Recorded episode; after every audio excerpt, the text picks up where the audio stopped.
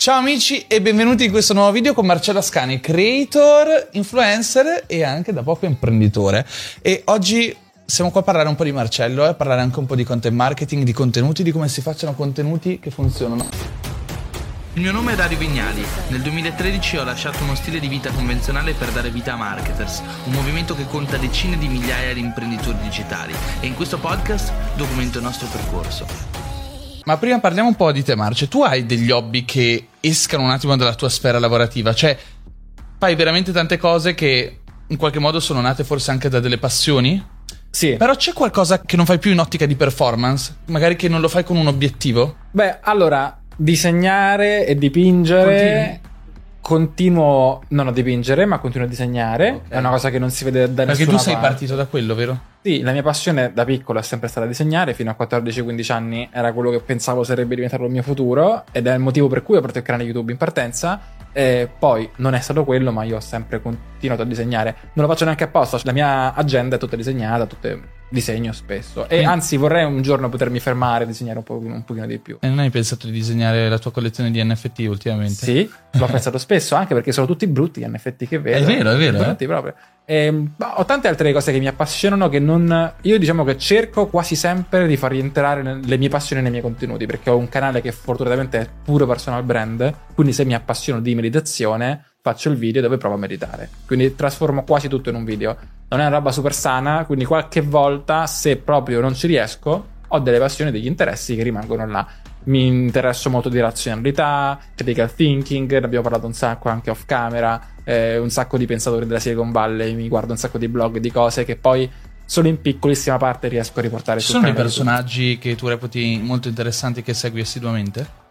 Beh, eh, assiduamente, assiduamente faccio fatica. Ho avuto la mia fase eh, Naval Ravikant, ho avuto la mia fase... Tanti imprenditori ci passano ora. È uscito quasi da nulla, però è un grande personaggio, no? Parnam Street, Lex Friedman, tanto Joe Rogan, devo dire. Eh, so- sono passato per parecchi creator americani, imprenditori, investitori, questa gente qua. Ho capito. E quando è che ti sei avvicinato a YouTube? Cioè, co- come è avvenuto che... Perché caspita, eri davvero piccolo quando l'hai fatto. Quanti anni avevi?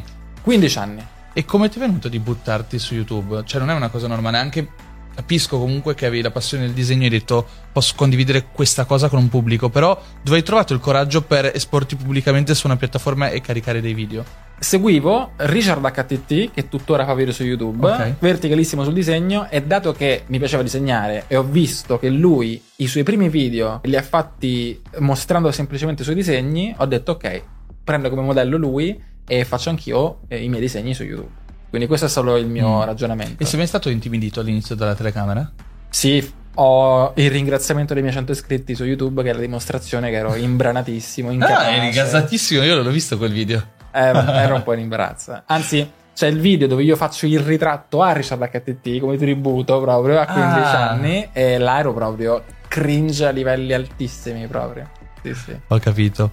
Ma quindi riesci nella tua quotidianità a trovare del tempo da dedicare a nuovi argomenti, cose che ti appassionano, novità che escono sul mercato? Riesci. Parlavamo un poco fa di NFT, che ora è un argomento super polarizzante in cui un sacco di gente ci perde le ore durante il giorno a studiare.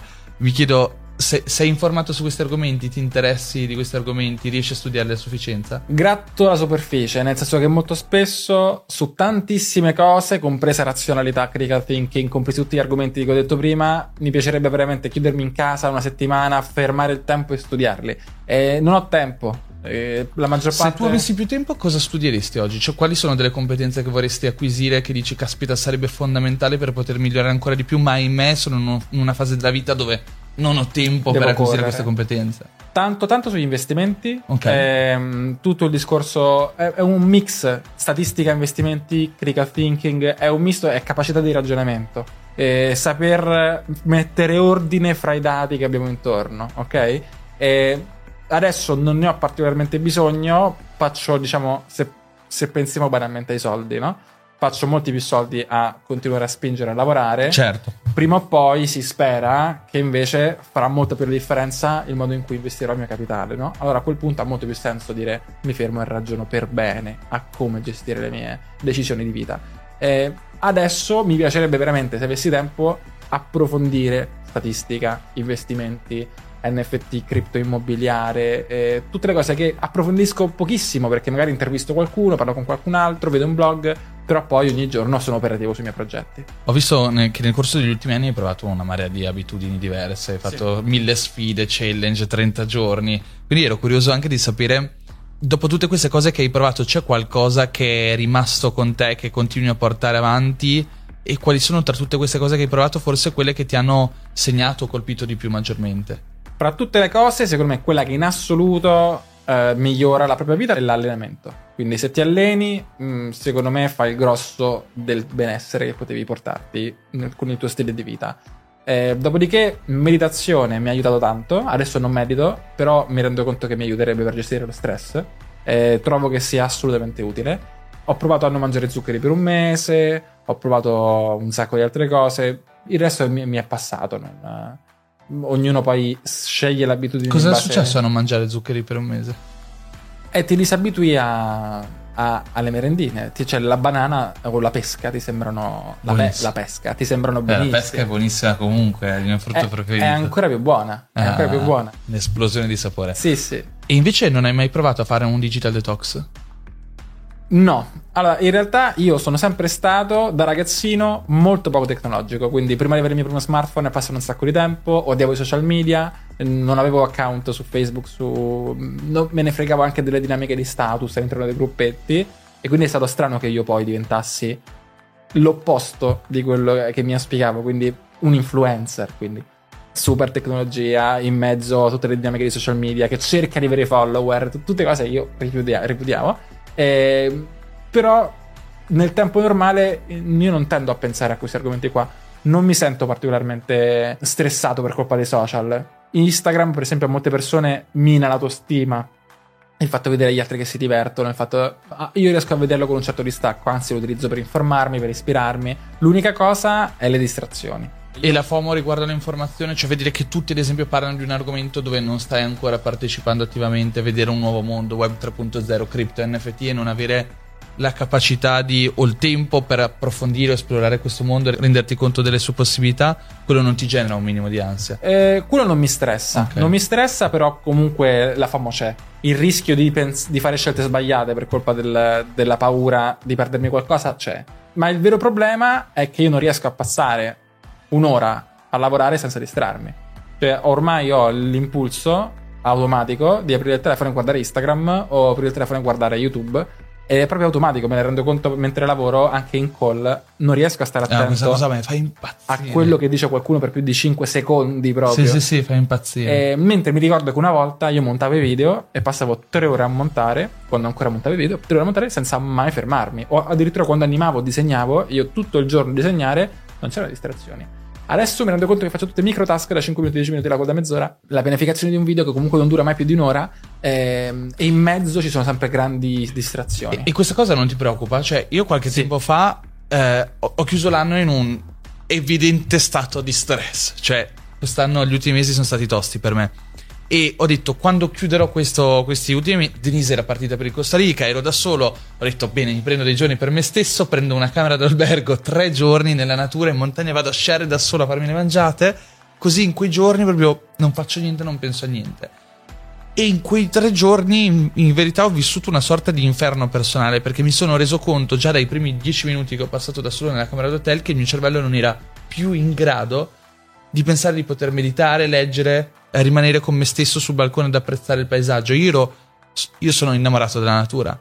Mi piace stare nella natura, mi piace godere dei paesaggi. Invece ero sul balcone che provavo a guardare le montagne e mi rendevo conto che non ero capace di usare i miei occhi perché ero troppo nella mia mente. Guardavo, ma era come se non guardassi. E questa cosa ogni tanto mi fa paura. E mi rendo conto che più tempo spendo nella mia mente, più diventa poi difficile uscirne. Cioè, magari sì, se mi rimpegno 10-20 giorni a meditare tutti i giorni, a distrarmi, a staccarmi, a obbligarmi, a forzarmi magari a un digital detox, riesco un po' a riequilibrarmi. Però quel tipo di reazione lì della mente che è come se si cristallizzasse nella ricerca di performance, produttività, eh, il prossimo impegno, la prossima task, il prossimo obiettivo, il prossimo risultato, mi fa impazzire. Sì, è terribile. Poi io, a me in parte viene perché magari mi sono distratto al momento in cui dovevo lavorare e quindi poi nel momento in cui mi posso distrarre non riesco a farlo con la mente libera perché continuo a pensare aspetta devo recuperare quella cosa là, devo pensare a quella cosa là che non ho finito, aspetta questo poteva Esatto. essere implementato. La, la sfida è nel momento in cui devi- lavorare, lavorare e non distrarti. Nel momento in cui ti rilassi, ti devi godere il momento in cui ti rilassi. Io alcuni giorni ci riesco. L'importante è dedicare. Nel Mm. senso, io all'inizio dicevo: non esistono sabati, non esistono domeniche, non esiste dopo cena, devi spr- spruzzare. L'astro in Eh, esatto. culture. Invece adesso no, adesso io eh, dopo cena cerco di non lavorare, per esempio. Eh, la mattina attacco comunque un'ora abbastanza alle nove e mezza, tendenzialmente. Io so che però nell'ora in cui devo lavorare, teoricamente non devo staccare un attimo. So che è impossibile, però io faccio ben peggio. Cioè, se poi faccio il bilancio della giornata, le distrazioni su Instagram erano così tante che poi è più il tempo su Instagram che il tempo a lavorare effettivamente. Eh, questo è un grande classico. Un grande Infatti classico. dovrei disinstallarmi Instagram. Forse quello sarebbe. Riesci a trovare tempo di leggere nella tua quotidianità? Ci sono riuscito fino a qualche mese fa e poi niente, è sparita pure quell'abitudine. Ok. Um, gli audiolibri funzionavano molto bene quando correvo. Quindi quando mi allenavo per la maratona, io passavo anche. E là ero super mindful, passavo anche un'ora e mezza a correre di fila, anche Figo. due ore verso la fine. E, e là non c'era Instagram, non c'era distrazione, era corsa, guardavi davanti, spesso senza musica. E quindi mh, mi ascoltavo molto spesso l'audiolibro e funzionava bene. Da quando ho terminato la maratona non corro più e sono diventato terribile. Come è nata la passione per la corsa? Casey Neistat. Dai. Sì, sì, Ah. sì, sì. Lui, beh, l'ho, l'ho iniziato a seguire in quarto liceo, quindi Ok. proprio il mio terzo anno su YouTube. Ehm, ero un- diventato un mega fan, super in fretta, dei suoi primissimi vlog. E lui correva in ogni singolo video, parlava delle maratone e vabbè, lui era super ispirante. E quindi... Però la prima volta che sei andato a correre ti è piaciuto? Cioè, Io- cosa ci hai trovato? Perché un sacco di persone provano a correre, ma la prima volta che vai. Ah, io da piccoletto, piccolo, piccolo, co- correvo. Sprint, Ok. non è che correvo, eh. Correvo con i miei amichetti, però mi ricordo che cor- avevo la percezione di correre veloce, poi magari ero lento, non lo so, però beh, mi piaceva tendenzialmente. Ehm, E, quindi quando ho visto che lui correva, mi mm, non lo so, l'avevo anche associato ai suoi valori, no? E quindi volevo un po' imitarlo. Ho una pista ciclabile sotto casa, in quinto liceo, quindi un anno dopo aver visto i suoi video, ho detto ok, adesso anch'io corro ogni giorno, come fa lui. Senza sapere che lui correva tipo 15 km al giorno, io ne correvo tipo 2. Però mi ha dato il via, quella cosa là. E comunque no, lo- non l'ho sofferto. Però lo facevi perché ti faceva star bene o perché ti piaceva l'idea di correre? O entrambe le cose. Comunque Ok. faceva star bene. Cioè, dopo la corsa eh, ti senti. Io ci ho messo tanti anni a capirlo. Tutte le volte che andavo a correre la vedevo come una cosa tremenda. Poi mi sono messo con Denise, che lei era appassionata di corsa. Le prime volte era una, una sofferenza. Invece, quando ti abitui, dopo senti un bisogno di farlo, no? Perché ti, ti fa stare bene comunque. Ah, scena dell'altro ieri. Io vivo in uno. Adesso vivo in un hotel. Ci sono tutte le persone eh, che lavorano in questo hotel che mi conoscono. Ehm, vado a fare la spesa. Verso la spesa decido di farmi una corsetta in jeans e scarpe non da ginnastica perché sentivo l'urgenza di muovermi un po'. E mentre corro, incontro la, la receptionist dell'hotel che stava facendo il cambio, che mi guarda e, mi- e- e si chiede cosa cazzo stessi facendo di corsa a Milano verso il supermercato, vestito con la giacca normalmente. Eh, quindi no, eh, in realtà sento un bisogno di correre. Io invece, Paolo, non so se lo sai, quando ho conosciuto Denise, io, lei mi ha chiesto: Ma tu corri? Gli ho detto: Sì, sì, no, corro, ovviamente ho voglia. Allora un giorno siamo andati a correre. Io quando, cioè, le poche volte che sono andato, andato a correre facevo due chilometri. Primo giorno con Denise 5 chilometri. Il giorno dopo parlavo, partivo con te per l'Islanda. Ti ricordi che zoppicavo all'inizio avevo tutti i tendini lesi? Distrutto! Distrutto. Vabbè, comunque da lì sono riuscito ad apprezzare la corsa. Ma specialmente quando corri tanto, cioè quando inizi a correre 10 km a volta, eh, superi quella soglia per cui anche durante la corsa inizia a farti piacere. Sì, ed è stata la stessa cosa con la palestra. All'inizio volevo andare in palestra per cambiare il mio corpo e non ce l'ho mai fatta, cioè dopo un po' fallivo, smettevo, perdevo la motivazione. A un certo punto invece mi sono abituato a vedere la palestra come il mio momento personale. Abitavo a Barcellona, dove facevo un pest and skate, ci mettevo 10 minuti bellissimo vicino lungomare, la spiaggia. Guardavo il mare, arrivavo in palestra, entravo 10 minuti, anche se non avevo voglia, andavo, dicevo al massimo dopo 10 minuti esco. Poi mediamente almeno mezz'ora ci stavo sempre. E mi prendevo il mio tempo, mi ascoltavo i miei podcast e quando uscivo da lì mi sentivo bene e potevo affrontare la giornata con un'energia molto molto molto più alta. Ti senti rinato, sì, sì, specialmente dopo la palestra serotonina. Ma l'hanno addirittura inserito non non è una supercazzo, ma ha detto la psicologa, lo hanno inserito fra gli ansiolitici eh, naturali. Ah, certo, senza dubbio. Sì. E guarda, questa cosa mi ha insegnato anche un aspetto molto importante nella mia vita. Poco fa, mentre parlavamo, citavamo il fatto che spesso si ha abitudini diverse anche in base a dove si è. Senza Barcellona non avrei mai iniziato ad andare in palestra perché era proprio l'idea di scendere, prendermi un caffè in spiaggia, farmi un giro in skate, arrivare in palestra, avere questa palestra davanti al mare mi ha aiutato a costruire quell'abitudine. Perché mi piaceva, come nel tuo caso Casey Neistat, l'idea di essere quel tipo di persona che la mattina scende a prendersi un caffè e si fa un giro in skate davanti al mare. E poi magari entra anche in palestra se ne ha voglia. Possiamo dirlo che è fuori moda? Nel senso che c'è stato quel periodo in cui la disciplina andava più di moda. Sì, Cioè, io mi ricordo che anche io, come youtuber, ero conosciuto perché era quello disciplinato, cioè che aveva la morning routine, che meditava il lato libro, la palestra la cosa. Adesso va meno di moda, sicuramente. Io, infatti, lo faccio molto di meno. Cioè, adesso facciamo solo quelle poche cose che effettivamente hanno Contano. senso nella nostra vita. Io dovrei fare yoga, secondo me. per essere più flessibile. E, e sì, perché io, dovrei, io ho smesso di meditare e dovrei ancora meditare. Non sono flessibile, sarebbe un mix perfetto. Ti mando l'abbonamento di Yoga Academy. Va bene. e invece, ecco, una cosa che ti chiedo se riguarda anche te, questa cosa del fatto di aver provato diversi luoghi. Quando tu cambi luogo e ci stai diversi mesi, cambia anche il tuo modo di vivere, cambiano le tue abitudini, cambia anche il tuo modo magari di intendere la tua vita o il tuo potenziale futuro?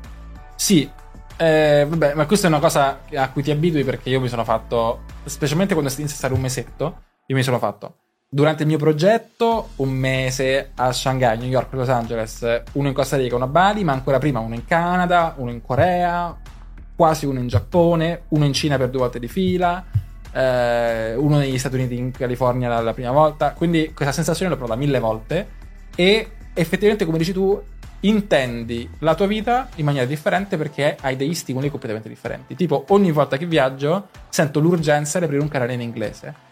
Tant'è che durante il viaggio mi convinco che quello farò. Cioè, dico, alla fine del viaggio io lo farò. Domani mi metto a casa mia a Roma e inizio a lavorare al canale in inglese. Appena arrivo in Italia, torno. Ma, ma come quando torni a casa dei tuoi genitori, mh, torni adolescente.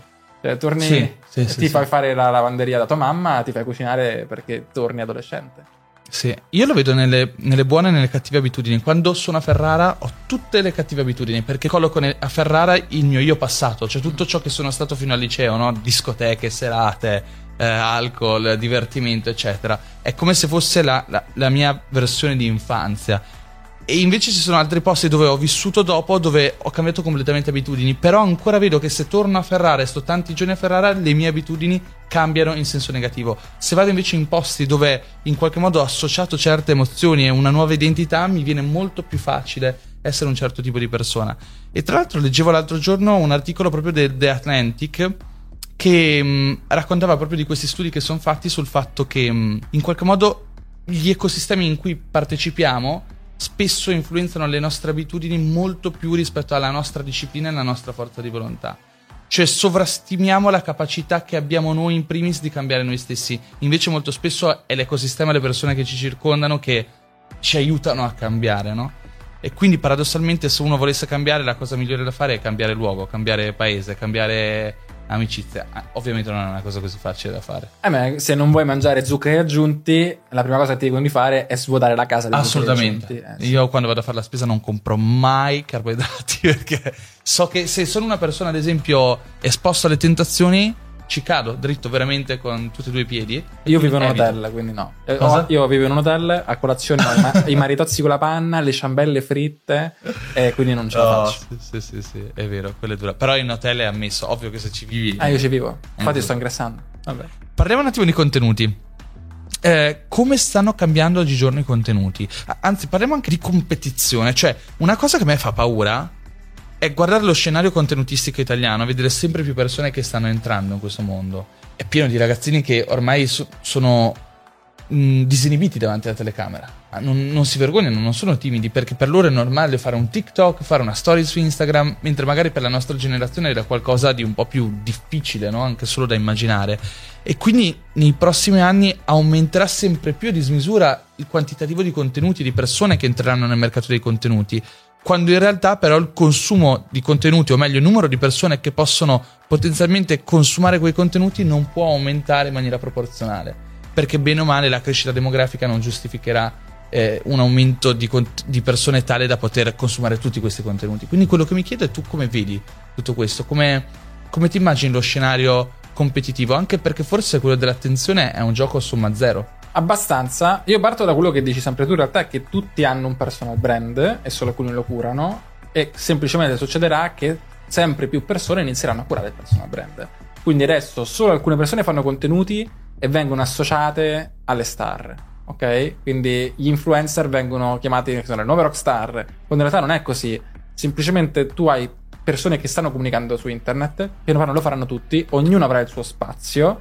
Quanto sarà grande, ovviamente dipenderà dalla tua capacità di esprimerti, dalla popolarità, da un sacco di fattori, ma esattamente come tutti hanno le proprie stories di Instagram, e questo non è un problema mediatico, tutti avranno, secondo me, il loro angolo, la loro facciata su internet dove fare contenuti.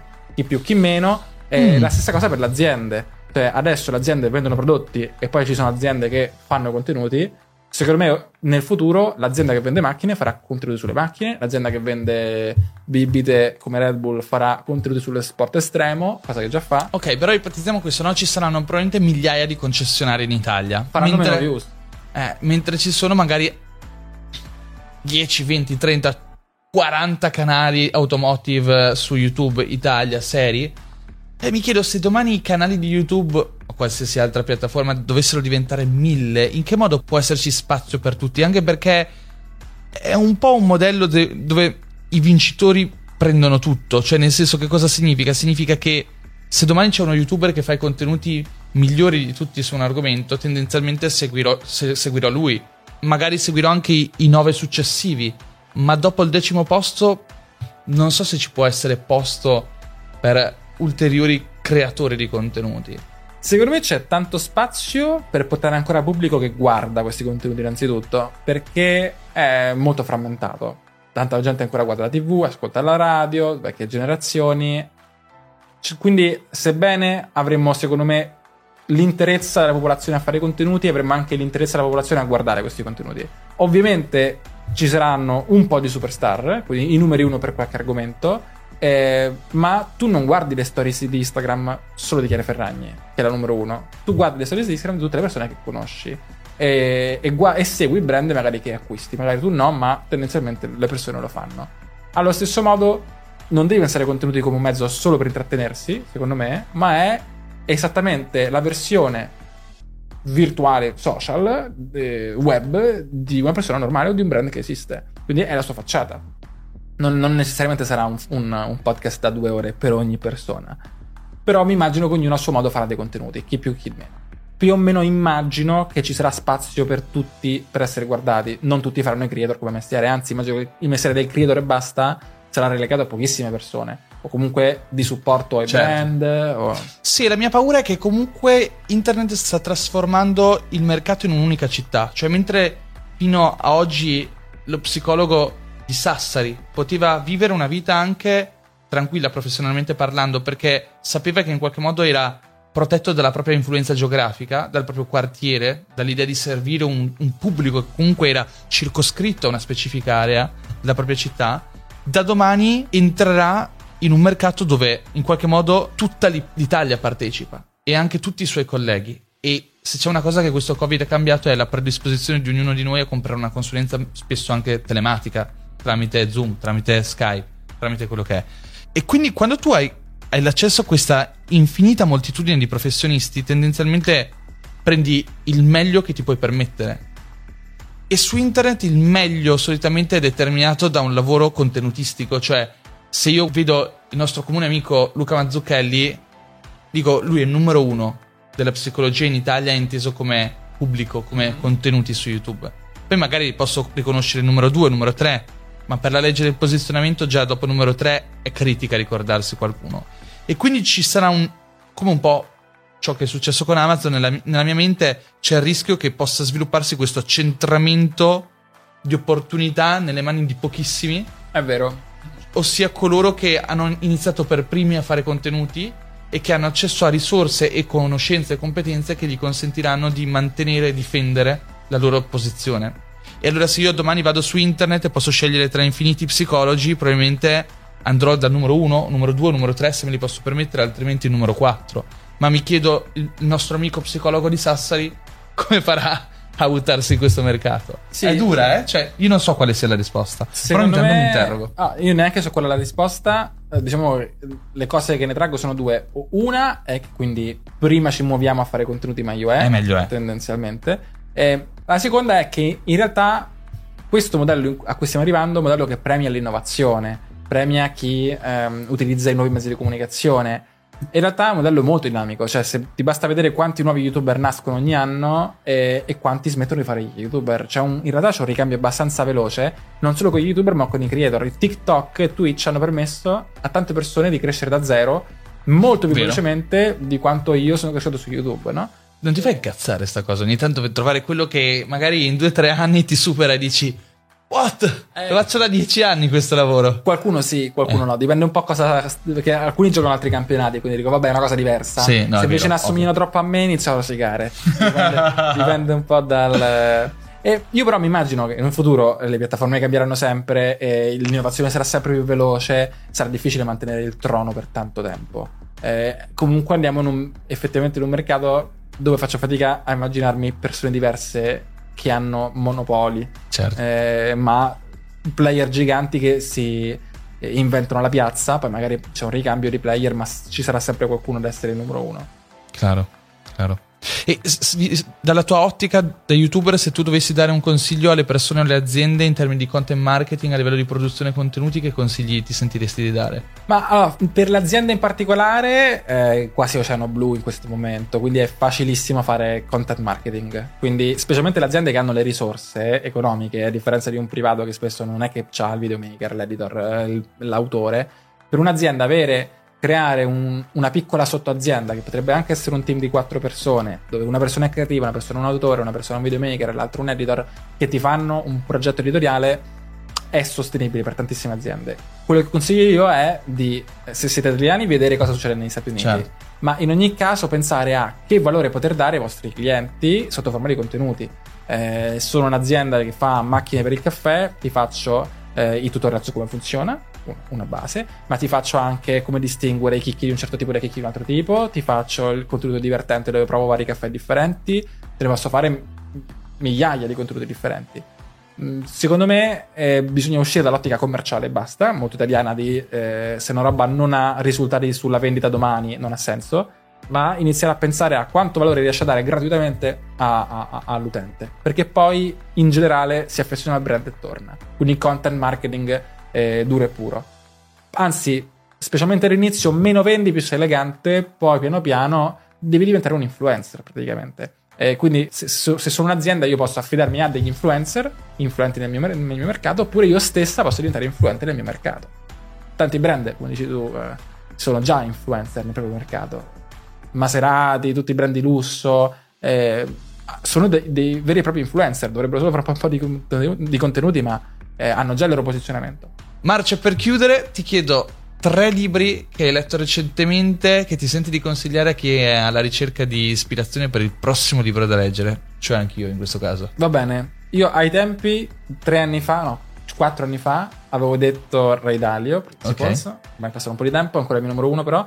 Ehm, allora, l'ultimo che ho letto è stato Never Split the Difference Bellino di, quello. di Chris Voss, molto carino, Sì, devo sì. dire... Non ho mai messo in pratica niente ancora, non so tu però, non so se se ne... Ma ho riconosciuto alcuni comportamenti di persone che abili ne- nella vendita e nella contrattazione nel libro, però io non sono mai stato un grande Negoziatore, ne? negoziatore. Poi un altro libro, un romanzo, non c'entra niente? Allora, ho letto un romanzo eh, lo scorso anno che non c'entra assolutamente niente, professionalmente non mi ha insegnato niente, si chiama Lolita, Bello? Molto molto bello. Ok. È un classico russo, proprio un grande Ah. classico. 12 ore di audiolibro su Audible. Questo esce dal copione, è interessante. Io sono sempre a caccia di buoni romanzi. Tra l'altro, mi è appena arrivato Green Lights di Matthew McNoy, che dicono che sia molto bello. Adesso parto per. Scusa, com'è? Come si dice? Matthew McNoy. eh? McConaughey. McNoy. Vabbè, poi mi viene in mente l'uomo che scambiò sua moglie per un cappello.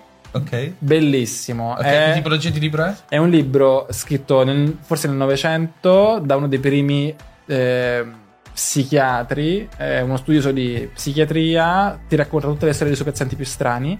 Ok. Eh, ma tutte le malattie che adesso esistono riconosciute, lui le stava scoprendo, è molto interessante, sulla mente umana. Pastorale americana, romanzo sulla cultura americana, ti Ok. insegna molto sulla cultura americana, ma è un romanzo. Sul business niente. E, no, non ti ho detto fondamentale la biografia di Sergio Marchionne. Ah, è vero, mi hanno detto che è bellissimo quello. Quello mi ha segnato professionalmente. Sì. Dimenticare tutto, la biografia. Ok, numero uno, in cima alla lista dei consigli di oggi. Sì, no, è fenomenale, fenomenale. Ok. Anche se non vi piace Sergio Marchionne come personalità, perché so che sarà odiato e amato per vari motivi, Però è un bel libro, me ma l'hanno va, detto. va letto a prescindere. Ok, grazie Marce, grazie di essere stato qui con noi oggi. Ragazzi, grazie di averci ascoltato e sopportato fino adesso. Un abbraccio, ci vediamo nel prossimo video. Ciao! Ciao!